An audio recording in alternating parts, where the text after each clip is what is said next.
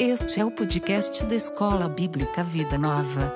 Aprendendo para poder servir melhor. Esforce-se sempre para receber a aprovação do Deus a quem você serve. Seja um bom trabalhador, que não tem de que se envergonhar e que ensina corretamente a palavra da verdade. Segunda carta de Paulo para Timóteo, capítulo dois, versículo quinze. Escola Bíblica Vida Nova, para aprender e poder servir melhor. Curso de Teologia Básica, módulo dois, semana treze, Salmos de Lamento e de Louvor.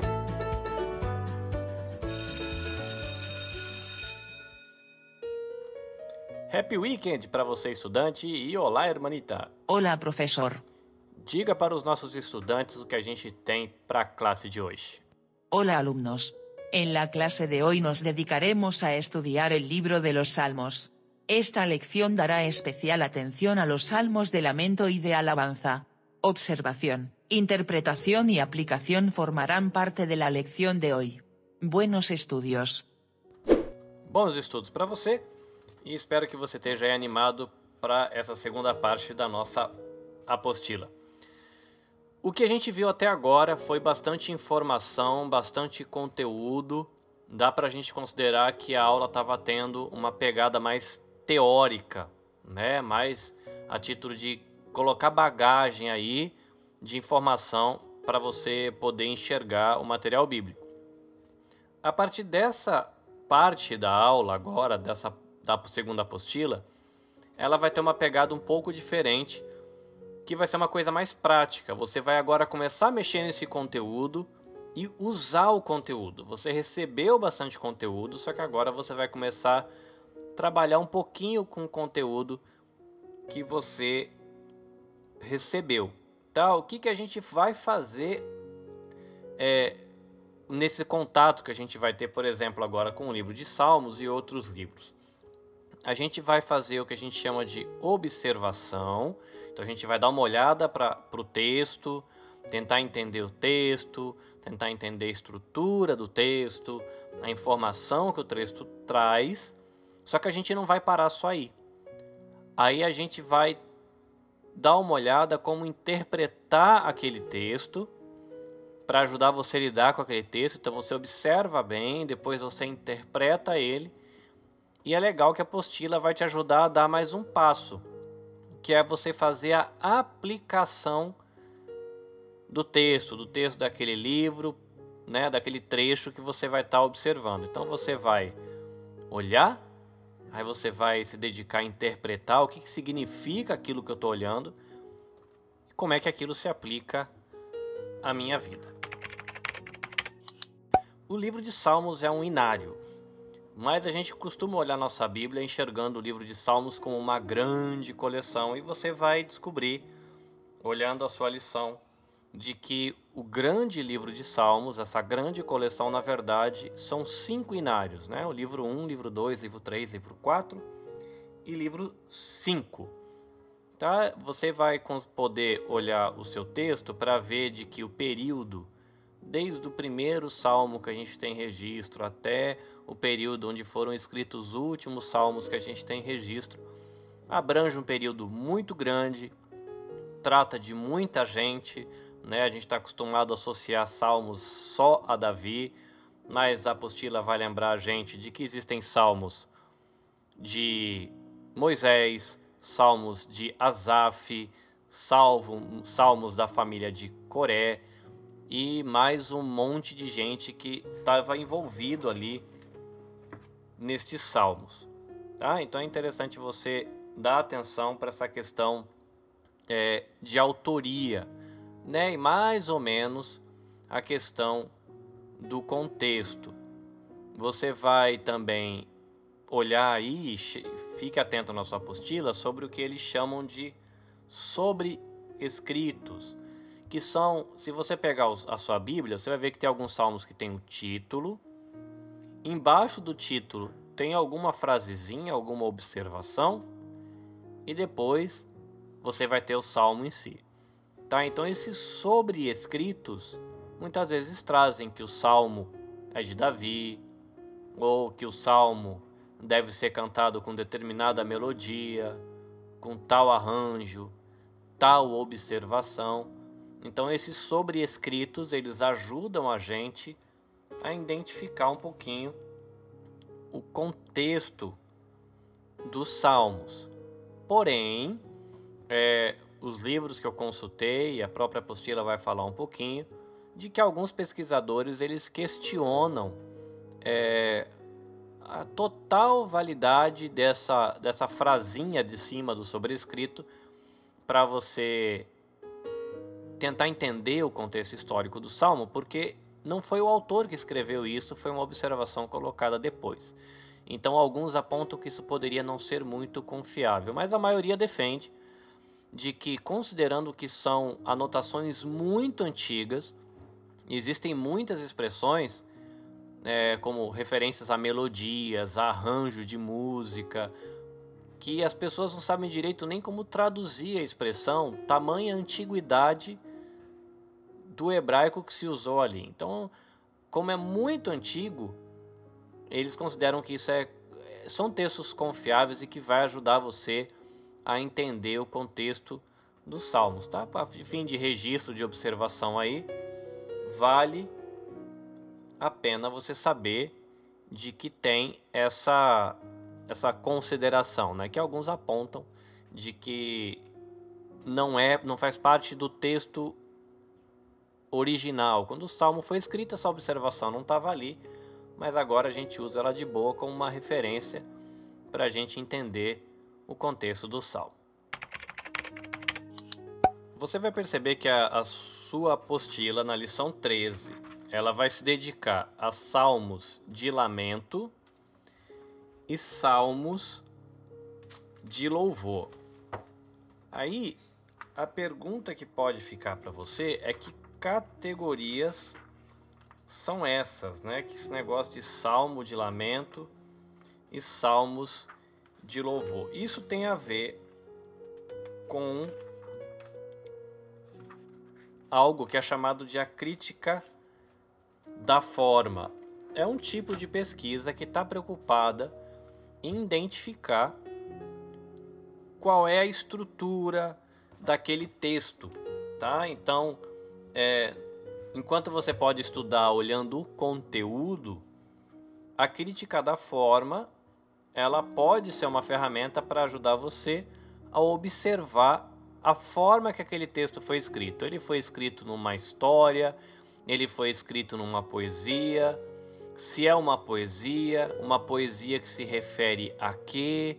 Que características tem poesias com esse tipo de conteúdo? Com o que, que ele se parece? Qual é a estrutura básica usada num determinado tipo de poesia? Tá? É por isso que chama a, a crítica da forma. Tem a ver com a forma. A apostila, ela vai tratar, como eu já falei, dos salmos que eles chamam de lamento e de louvor. E na lição catorze, que a gente vai ver semana que vem, ele vai tratar de salmos com temas especiais. Eu olhei aqui um material de consulta e fez a observação de que às vezes é, esses temas eles se sobrepõem, tá? Você pode ter um, um salmo com um tema especial que também ele pode ser católico, categorizado numa outra categoria de salmo. Por exemplo, é um salmo que tem um, é sobre um rei, mas esse rei está falando de um pedido, alguma coisa assim. Então, por isso que tem alguma diferencinha, tá? Diferencinha no quê?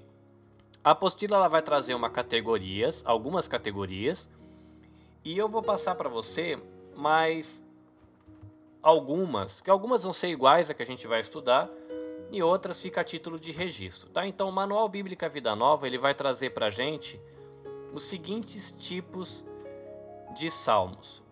É, os salmos que eles chamam de hinos, que seria aí, a congrega- toda a congregação ela vai louvar a Deus pelos seus atributos. Aí, uma outra categoria que tem aqui é a queixas da comunidade, é quando toda a comunidade expressa a sua queixa por problemas que estão enfrentando. E tem também salmos que são na categoria queixas individuais. Também você vai aí expressar sua queixa a Deus por um problema que você está passando, mas é algo pessoal. Tem o que seria cânticos individuais de ação de graças. A gente também tem uma categoria chamada salmos reais, tá? Que não é porque é, é verdadeiro, é salmo real, é porque trata da, de assuntos referentes ao rei, tá? Então, por isso, salmos reais. Tem o que é considerado salmos da Torá, que tem, aí, que tem salmos que dão instrução moral ou religiosa. Salmos oraculares, que são salmos que traz aí alguma palavra da parte de Deus, algum oráculo que vá se cumprir. Tem também a categoria salmos de bênção, outra categoria que é chamada de cânticos de censura, que aí reprovam, né, o ímpio pelo comportamento que ele tem e, promove, e mostra aí que ele vai ser destruído por causa do seu comportamento. E tem os cânticos de confiança, que são aquele que o pessoal está tá enfrentando uma dificuldade, mas expressa a sua confiança em Deus, tá? Então, essas são as categorias que a, o Manual Bíblico Vida Nova lista. Aí você tem a Bíblia de Estudo Arqueológica. O que, que ela coloca? Os hinos congregacionais, que a gente já viu. E aí ele inclui salmos de louvor e salmos de ação de graça. Aí tem uma categoria aqui que é considerada os cânticos de Sião. Que aí você usa essa questão, essa palavra Sião, como um tipo ou uma representação do reino de Deus. É, tem salmos, os salmos reais, né, que enfocam aí algum aspecto da realeza israelita. Pode ser de casamento, pode ser alguma coisa a respeito da coroação, ou então votos que esse rei fez. Você tem o que a gente já viu, né, que são salmos de sabedoria ou os salmos da Torá, que, né, são salmos para instrução.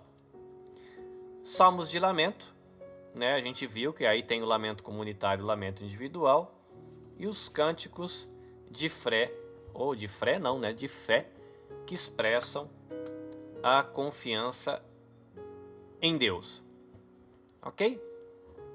Aí, uma coisa que eu achei legal aqui, em questão da crítica da forma, a, a Bíblia de Estudo Arqueológica, ela dá uma sugestão para quando você vai ter um contato com o salmo, querendo estudar o salmo.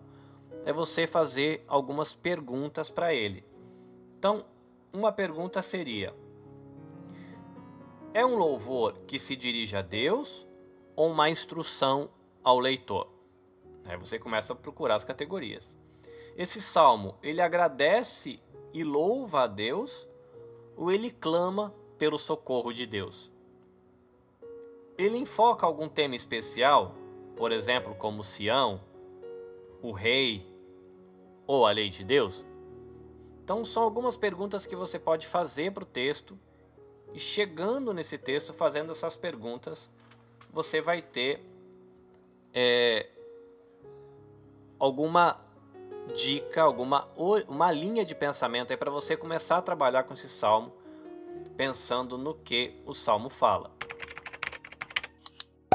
Uma outra coisa que dá para a gente observar também é como a poesia fala o que ela está falando, tá? Então você viu que nas categorias aí que a crítica da forma ela mostra, ajuda a gente a enxergar, você vai ter se é um, um salmo de lamento ou será que é um salmo é, de adoração comunitária, adoração individual, mas a gente tem que lembrar de que o salmo ele é poesia e a poesia É, hebraica, ela tem o seu jeito de fazer poesia. Então a gente tem poesia em português, a gente faz as poesias com aquelas rimas no final da frase, né? E os, hebra... os hebreus, eles usavam os recursos deles. Que recursos a gente tem nos livros poéticos, que inclui aí o livro de Salmos? Você tem o paralelismo. O que que é isso? É você repetir numa linha seguinte, alguma coisa que ele vai reforçar ou vai completar a linha anterior. Por exemplo, né, você coloca assim, ó, a, tes- a falsa testemunha não fica impune. Aí depois, e o que profere mentiras não escapa. Então você repetiu aquela informação, é, mas usando palavras diferentes, ou você pode usar isso completando, você pode usar um paralelismo que completa, ou então que usa essa frase na forma negativa, tá? Então, é, você vai perceber bastante isso em Provérbios, mas você encontra em Salmos também essa informação do, do paralelismo, tá? Então, é um recurso para você observar. Tem um outro recurso que é o quiasmo. O que é o quiasmo? É você dizer uma coisa numa frase e na frase seguinte você dizer a mesma coisa mudando as palavras de lugar.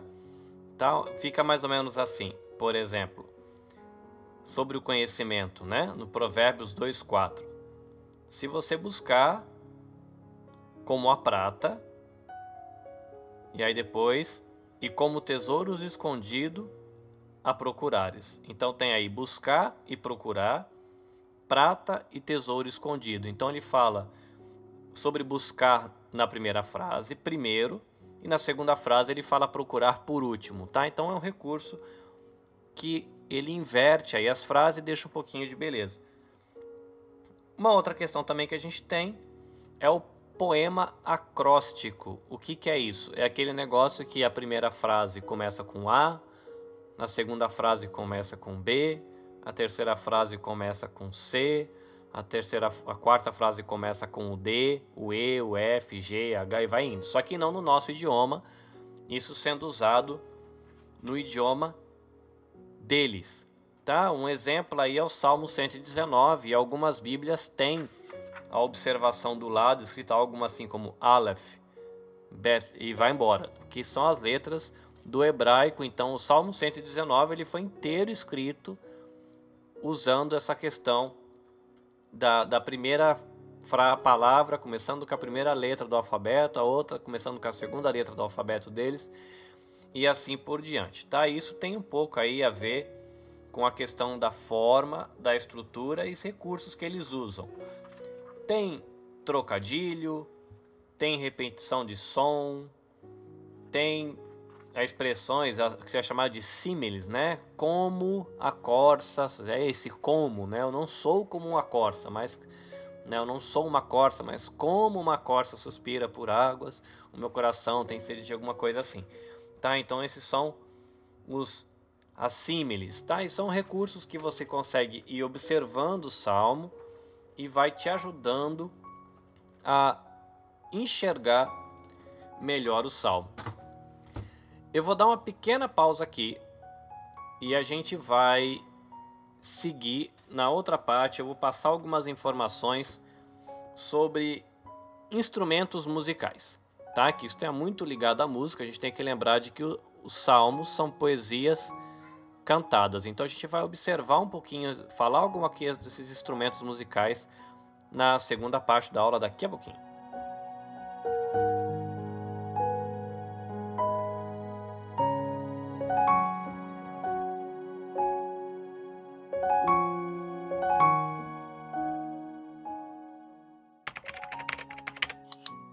Está falando de Salmos, é um livro de música e lógico que com música a gente costuma usar instrumentos musicais. E a Bíblia ela vai fazer referência a muitos instrumentos. A gente não tem, na verdade, segundo a Bíblia de Estudo Arqueológica, muitas é, amostras desses instrumentos porque em pesquisa arqueológica, porque os instrumentos eles eram muito frágeis. Então poucos instrumentos eles é, resistiram ao tempo, e dos poucos que resistiram, como algum pratinho, um chocalhinho, alguma coisinha assim, um ou outro que você consegue tirar ainda algum som, mas a maioria você não consegue mais. Porém, você tem o registro do texto de um montão de instrumento, o que dá para perceber de que é, o uso dele era bem difundido. E você tem em pinturas antigas do Egito, da Mesopotâmia, é, muitos registros em pinturas desses instrumentos. Então dá para ver que o uso era bem difundido. Uma outra questão em relação aos instrumentos que é interessante você saber é de que o hebraico antigo ele usa muitas palavras para se referir a vários tipos de instrumentos. E como ele se refere ao instrumento, mas ele não descreve o instrumento, muitos desses instrumentos os tradutores não sabem exatamente a que se referem. Por exemplo, quando você vai em instrumento de corda, é, alguma coisa que é traduzido como harpa, é, mas na verdade pode ser uma lira, pode ser um alaúde, é, que são instrumentos parecidos, mas com características um pouquinho diferentes, tá? Mas eu vou deixar aqui alguns instrumentos. Então, quando a gente pensa é, em instrumentos de corda, a Bíblia ela vai tratar com lira, né? E a gente pode pensar também na harpa. A lira parece um U de cabeça para baixo, é como se fosse aquela, eu vou chamar de harpa, né? Mas é aquele instrumento que o cupido, às vezes a gente vê em alguns desenhos ele, to- ele tocando, parece um, um ômega, né? Um U de cabeça para baixo com algumas cordas. Esse seria a lira.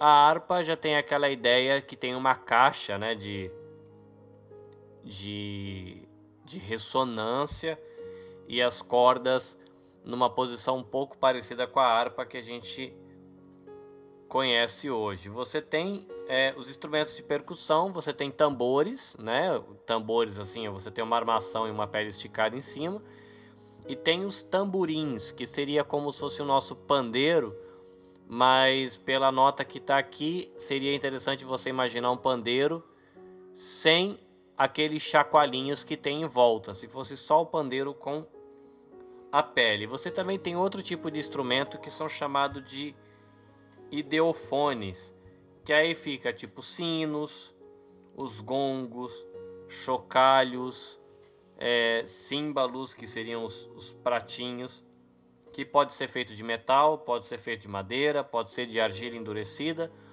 ou mesmo de osso, né? Esse tipo de barulhinho de percussão, né, que você tem aí para acompanhar a música. Você tem os instrumentos de sopro, aí você tem a flauta, trombetas e o chofar, que tem a ver com o chifre de carneiro, tá? E daí eu vou falar um pouquinho mais sobre o chofar daqui a pouco, tá? Então você tem é, o, o chofar seria o berrante brasileiro, né? Então o berrante que tem lá no Brasil é muito parecido com o chofar, só que o chofar é feito com chifre de carneiro. Vamos falar um pouquinho mais sobre o chofar. O chofar, ele é esse berrante feito com chifre de carneiro e, e ele é um instrumento que é soprado, né? Você sopra, ele vai, você tem a embocadura, ele vai vibrar. E na Bíblia você vê esse chofar, instrumento, ele é usado, é, se refere a ele no livro de Salmos, mas ele é usado para várias coisas na história do povo de Israel, tá? Para você ter uma ideia, É, o sopro desse chofar, né, do chifre, ele convocava os guerreiros para a batalha e também sinalizava o início de um ataque. Então, se você pensar lá quando o pessoal marchou em volta de Jericó, você tinha ali o uso do chofar. É, o chofar também é usado para a reunião dos adoradores em Jerusalém. O chofar também ele era soprado pelos vigias para anunciar a chegada de notícias importantes. Pode ser notícia boa ou pode ser notícia ruim. O chofar era usado em cerimônias de coroação, por exemplo, como na coroação do, do Salomão, no coração do rei Jeú. E o chofar também ele foi usado e soprado, né, em ocasiões sagradas como o dia da expiação, no ano do jubileu, no retorno da arca para Jerusalém promovida por Davi, e ele é usado também é, na adoração regular do templo, tá? É uma curiosidade para você saber um pouquinho, alguns detalhes é, a respeito do chofar. Se você já teve a oportunidade de gastar um tempinho é, na leitura bíblica do livro de Salmos, alguns salmos talvez você tenha reparado, É, nas, provavelmente nas versões mais antigas, a palavra selah, S E L A H. O que que é essa palavrinha que às vezes aparece no livro de Salmos. Então a palavra hebraica selá, ela aparece mais ou menos setenta e quatro vezes no Antigo Testamento, e geralmente ela fica no final de uma estrofe de um salmo ou no final de um salmos. Então, três vezes que essa palavrinha aparece, né, a título de, de informação, você tem ela no livro de Abacuque, no capítulo três. Os estudiosos eles concordam que esse selá é um termo musical, porém, eles divergem sobre o significado dessa palavrinha, tá? Então, todo mundo sabe que é um termo musical, mas significa o quê? Então, a gente tem aí é, três possíveis, né, interpretações dessa palavrinha selá. Uma é que alguns acreditam que essa palavra selá ela seja derivada de salau, que significa levantar. Se for esse o caso, o selá poderia ser uma instrução para levantar o volume do som da voz ou dos instrumentos durante um interlúdio, tá? Uma possibilidade. A outra é que alguns acham que se trata de uma indicação de uma pausa ou de um momento de respiração durante a música, talvez refletindo a compreensão do interlúdio musical. Então você teria aí música. Para uns, eles entendem que nesse momento seria como se fosse você canta, na, no meio aumenta ou as vozes ou os instrumentos, no outro já acha que a coisa é um momento para você respirar. E outra, alguns sugerem que selá indica que seja uma afirmação do que acabou de ser cantado. Então ficaria algo parecido com o amém que se usou no judaísmo e se usa também no cristianismo, tá? Que essa palavra teria um uso é, parecido com isso. Bom, a presença dessas orientações musicais acaba lembrando a gente, né, hoje em dia, de que essas composições, elas não tinham a intenção só de ser lida, mas de fazer parte de uma, uma expressão litúrgica que fosse vibrante para o povo, tá? Mesmo se fosse uma questão de uma pausa para a respiração e você refletir no conteúdo, ou que seja um tipo de amém, ou que seja o momento do volume aumentar, tudo isso faria com que a, aquele momento de, de culto fosse muito intenso e muito legal. Isso vale para a gente refletir sobre a nossa realidade de culto também. Para a gente terminar a nossa aula, eu queria chamar a atenção para uma coisa que você deve é, perceber na sua lição, mas caso você não percebeu, ou caso você ainda vai estudar, para você ficar ligado, que é a questão do sentimento. Você tendo contato com salmos, você vai perceber de que existem, como a gente já falou, salmos que têm a ver com alegria, salmos que tem a ver com tristeza, salmos que tem a ver com insegurança, salmos que pode até pensar aí que tem a ver com depressão, com raiva, com remorso, com esperança. E o legal que é interessante você aí é, ficar atento no seu estudo dos salmos é como os salmos é um registro bíblico onde a palavra de Deus mostra para a gente como é possível que a gente tenha expressões sinceras do nosso sentimento diante de Deus. Às vezes a gente participa de um culto e fica meio constrangido de chorar, ou quando está muito feliz, fica meio constrangido de expressar a felicidade, às vezes com uma expressão com a voz, com um canto um pouco mais alegre, ou mesmo com o movimento do corpo. E é legal ver como a Bíblia ela não estimula a gente a reprimir sentimentos na nossa relação com Deus. Ela nos estimula a gente expressar esses sentimentos, sejam eles quais, for, quais forem, né? Seria o jeito correto de falar isso, e a gente falar com Deus sobre eles. E interessante que aí você vai ver nos Salmos, enquanto a pessoa está refletindo sobre quem Deus é, sobre o que ele pode fazer, sobre o poder de Deus, e aquilo vai trabalhando também os sentimentos dela, e muitas vezes dentro do próprio salmo você vê uma mudança de perspectiva. Às vezes um salmo que começa com um tom muito negativo, mostrando, né, a situação do problema, o salmista se expressando diante de Deus, ele dedica um tempo refletindo na pessoa de Deus e termina o salmo com uma palavra de esperança. Mas é interessante que, que tem essa questão da possibilidade de você abrir seu coração, né? Até aí a, a nossa apostila ela vai na página cinquenta e quatro de lembrar a gente de que os salmos nos incentivam a ser sinceros para com Deus, contando para Deus exatamente o que vai é, no nosso coração, sem a gente precisar ficar se escondendo atrás de uma fachada de religiosidade. Você pode se expressar de maneira transparente diante de Deus.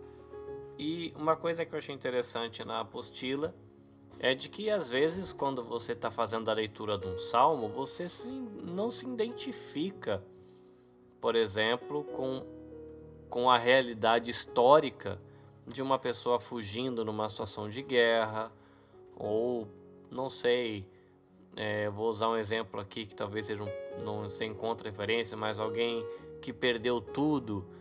Aí você pode imaginar naquela época, né? Ou por causa de uma seca, por causa de uma intempérie do tempo, e fica essa situação desconfortável. Mas você não se identifica do, da, na, pela situação, mas você pode se identificar pelo sentimento.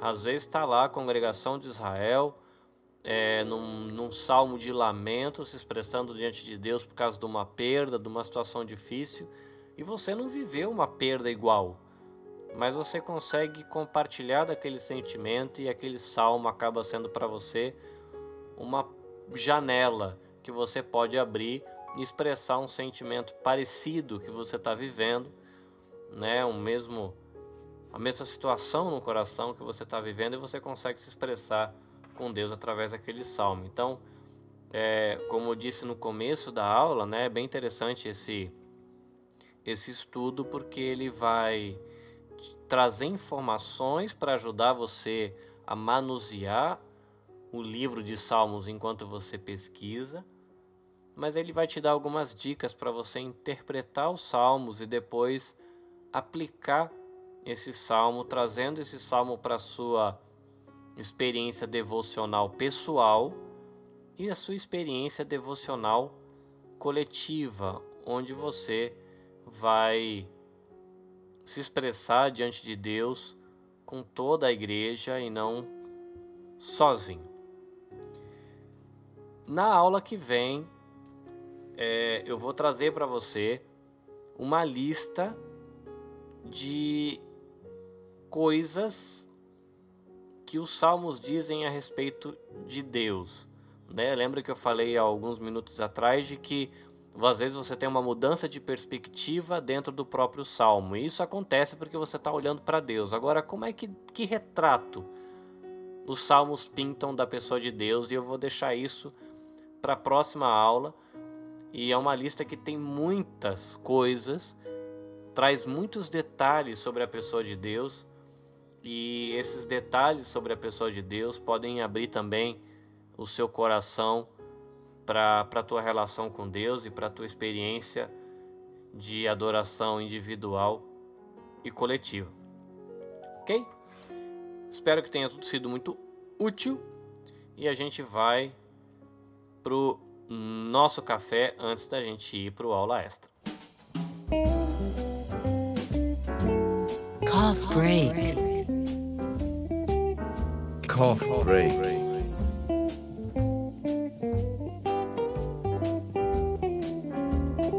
Está falando de devocional, de relação com Deus, eu quero deixar para você um, uma última citação do livro Andando com o Tanque Vazio, do Wayne Cordeiro, que tem a ver justamente com devocional, tá? É uma sugestão para você fazer um diário espiritual, que tem a ver com o diário das suas seus momentos de devocional com Deus. E a sugestão dele é o seguinte: vamos dizer que você leu um capítulo, dois capítulos ou três capítulos. Você escolhe um versículo que parece que Deus, o Espírito está ali é, chamando a sua atenção. Então você vai anotar lá qual versículo foi. E, e você vai escrever a observação. O que, que aquele texto está dizendo para você? Pode ser alguma, apenas algumas frases, explicando. Fala, olha, esse texto está dizendo para mim tal coisa, tal coisa, tal coisa, tal coisa, tal coisa. E aí vem o que seria o terceiro passo. Tá? O primeiro passo, escrever a referência. O segundo passo, a observação. Você está olhando o texto, o que, que ele está dizendo. E o terceiro, a aplicação. A aplicação daquele texto para a sua vida. Em que aspectos você agirá diferente diante daquilo que você acabou de ler? E depois que você fez esse passo, ele sugere que aí você pegue, uma, anote uma oração, é um pedido que você tem, algo que você está pedindo de orientação para mudar, uma situação, que também isso vai ajudar você no futuro, quando você folhear, você vai ver o que Deus fez, e assim como os salmos, né, ajudam a gente a olhar experiências do passado e aprender e ser renovados por elas, você poder olhar para trás e ver o que Deus fez na sua própria história, vai estimular você e ajudar você a caminhar com Deus em momentos de dificuldade. Ok? Então fica aí a, uma última citação do nosso livrinho Andando com o Tanque Vazio, de Wayne Cordeiro. Uma dica para você fazer aí um diário espiritual e ajudar você nos seus momentos de devocional. Me pareceu uma dica bem simples, mas que vai ter bastante resultado. Espero que você se sinta aí estimulado a fazer e que seja legal para você, e bora com a aula extra.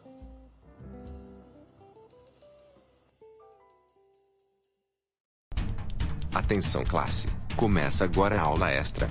Porque aprender é bom.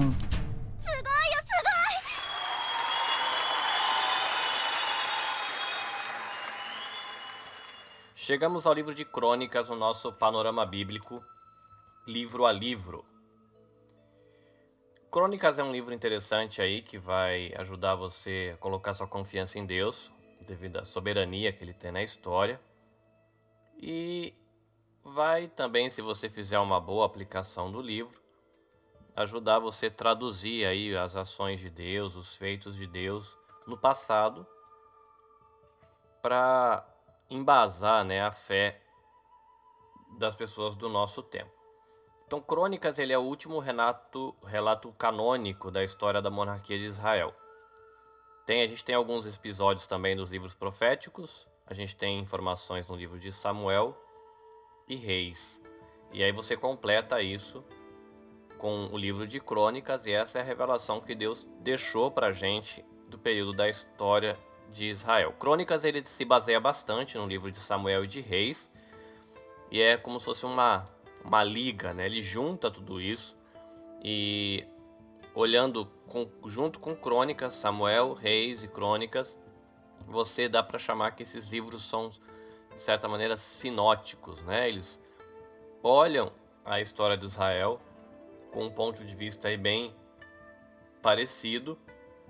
Mas o livro de Crônicas, ele entende, ele olha do mesmo jeito, mas ele entende a história de uma forma um pouco diferente. Isso tem a ver com o trauma do exílio, né? Então, o exílio mudou muito a perspectiva do povo, as, as impressões que o povo tinha sobre algumas coisas, e você vai perceber isso no livro de Crônicas. Quem escreveu Crônicas?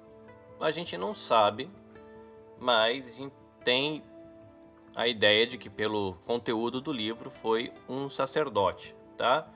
A data que o livro abrange é, vai desde a criação até o ano quinhentos e trinta e sete antes de Cristo. Se você for pegar a primeira Crônicas, você pode deixar aí como uma palavra-chave a palavra recordação e como versículo-chave primeira Crônicas dezessete, vinte e sete, que diz assim: "É agora que seja do teu agrado abençoar a casa de teu servo, para que ela permaneça para sempre diante de ti. Pois quando concedes uma bênção ao Senhor, é uma bênção para sempre." Sobre segunda Crônicas, a gente consegue deixar aí como uma palavra-chave a palavra avaliação e com o versículo-chave segunda Crônicas sete, quatorze, que diz: "Então, se meu povo que se chama pelo meu nome humilhar-se e orar, buscar a minha presença e afastar-se dos seus maus caminhos, eu os ouvirei dos céus, perdoarei os seus pecados e restaurarei a sua terra." Esboço do livro. A gente começa lá em primeira Crônicas. A gente vai ter uma primeira parte do livro, serão nove capítulos falando de genealogias, né? E por isso que o livro ele vai abranger lá da criação até o período ali dos reis. Então você tem as genealogias. Depois o livro vai tratar Davi subindo ao trono. Ele vai tratar também do reinado de Davi. E vai terminar o livro de primeira Crônicas, ou o primeiro livro de Crônicas, né, o primeiro rolo, é, com Salomão subindo ao trono.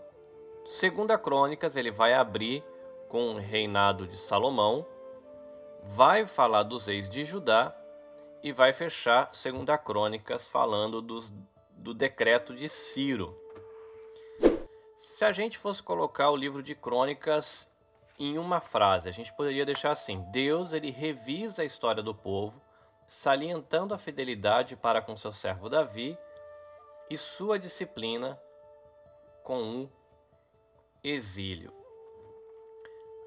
A gente falou no começo da aula que Samuel, Reis e Crônicas, eles podem ser chamados de sinóticos, né? Olham a história de Israel com um olhar muito parecido. Mas será que se a gente colocasse assim, que se a gente juntar Samuel e Reis, a gente chegaria em Crônicas? Será que essa, né, Samuel mais Reis é igual a Crônicas? É, sim e não. Apesar de que Samuel, Reis e também Crônicas, eles acabem tocando aí nos mesmos assuntos, os livros eles acabam tendo algumas diferenças que ajudam a gente aí a ampliar o conhecimento que a gente tem da história do povo de Deus do Velho Testamento. Por exemplo, Samuel e Reis, ele tem um ponto de vista para olhar essa história de um historiador. Já o livro de Crônicas, ele tem um ponto de vista de um sacerdote. Samuel e Reis, ele, ele enfoca a história dele no Israel unificado. Crônicas, ele enfoca a história em Judá. Samuel e Reis, ele registra aí as coisas de uma maneira biográfica. Crônicas já vai registrar isso de uma maneira genealógica. Samuel e Reis, ele tem uma ênfase na idolatria. Já Crônicas vai ter uma ênfase na indiferença espiritual. Samuel e Reis, ele foca sobre o antes do exílio. E Crônicas, ele acaba focando o depois do exílio. Vamos dar uma olhadinha aqui a questão da, da, do contexto pós-exílico e como isso tem a ver para você, Crônicas, recontar a história que ela está recontando, tá? Então, uma das principais diferenças que a gente tem de Crônicas para os outros dois livros sinóticos, que são Samuel e Reis, é o contexto do autor e dos leitores da história que ele estava recontando.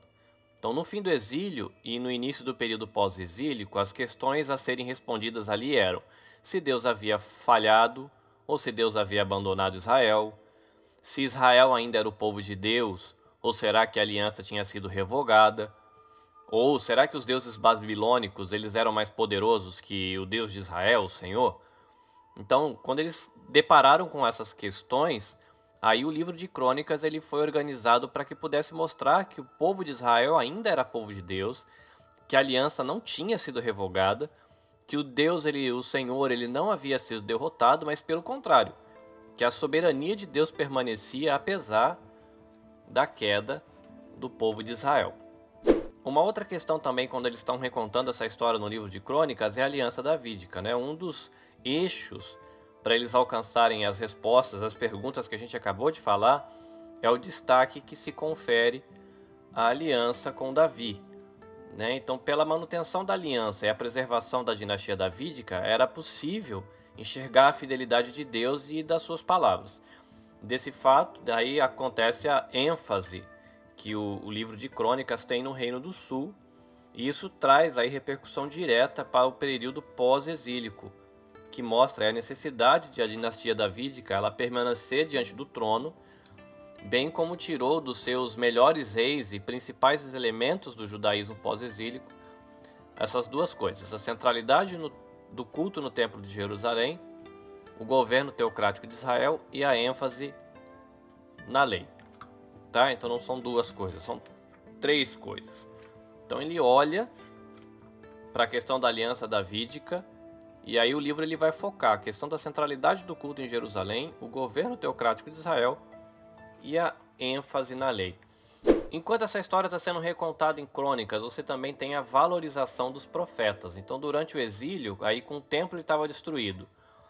Se não tem templo, o ofício sacerdotal não tem muita função. Então o ofício sacerdotal estava em decadência. Aí o movimento profético ele acaba se tornando muito importante para a manutenção da fé do povo e da lei judaica. Então, diferente dos, dos sinóticos, e aí aqui pela, tá me dando a impressão de que eu estou falando errado, que na verdade sinóticos seriam Samuel e Reis e Crônicas com uma perspectiva diferente. Então, diferente de Samuel e Reis, Crônicas ele não vai marginalizar os profetas, como é o caso de você ver Elias e Eliseu, que ficaram à beira, são perseguidos, mas aí apresenta os profetas como figuras de referência para os reis. Então o, mostra aí governantes que entendi, atendiam, né, a mensagem profética e tinham sucesso, mostra também como o profeta falava e o rei rejeitava, e aí vinha castigo sobre a nação. E se você quiser dar uma reolhada na história para você ter referência, olha no livro de Crônicas Roboão, Assa, Josafá, Josias. E se você colocar aí alguns reis ruins, ruins você coloca Joás e Amazias, tá? Para você ver como é que o livro trata dessa relação rei e profeta. Algumas curiosidades aí sobre o livro de Crônicas. Você tem a questão da genealogia, né? O primeiro livro de Crônicas ele começa com genealogias, e são as mais longas que a gente tem na Bíblia. Então elas começam no capítulo um, essas genealogias, e só terminam no capítulo nove. Aí fica a pergunta, né? Por quê? Né? O propósito disso é mostrar para aquela comunidade que ela tinha sido restaurada do cativeiro babilônico os, os laços tribais que eles tinham, a autenticidade do sacerdócio levítico, e validar aí Judá como a tribo que tinha direito ao governo. A questão aí dos partidários de Davi, uma outra curiosidade, né? O escritor de Crônicas ele optou por não citar os momentos mais sombrios aí do reinado de Davi, por exemplo, como a revolta do seu filho Salomão, ou melhor, do seu filho Absalão, o adultério com Batseba, por exemplo. E isso, a explicação que se tem para essa é, omissão de informação é a intenção do livro de Crônicas, que era valorizar a dinastia de Davi como os governantes do Israel pós-exílio. Então procura olhar Davi como um enfoque, enfoque mais positivo, né? A questão das fontes, né? Da onde que o historiador, o sacerdotal, né? Esse sacerdote tirou as informações.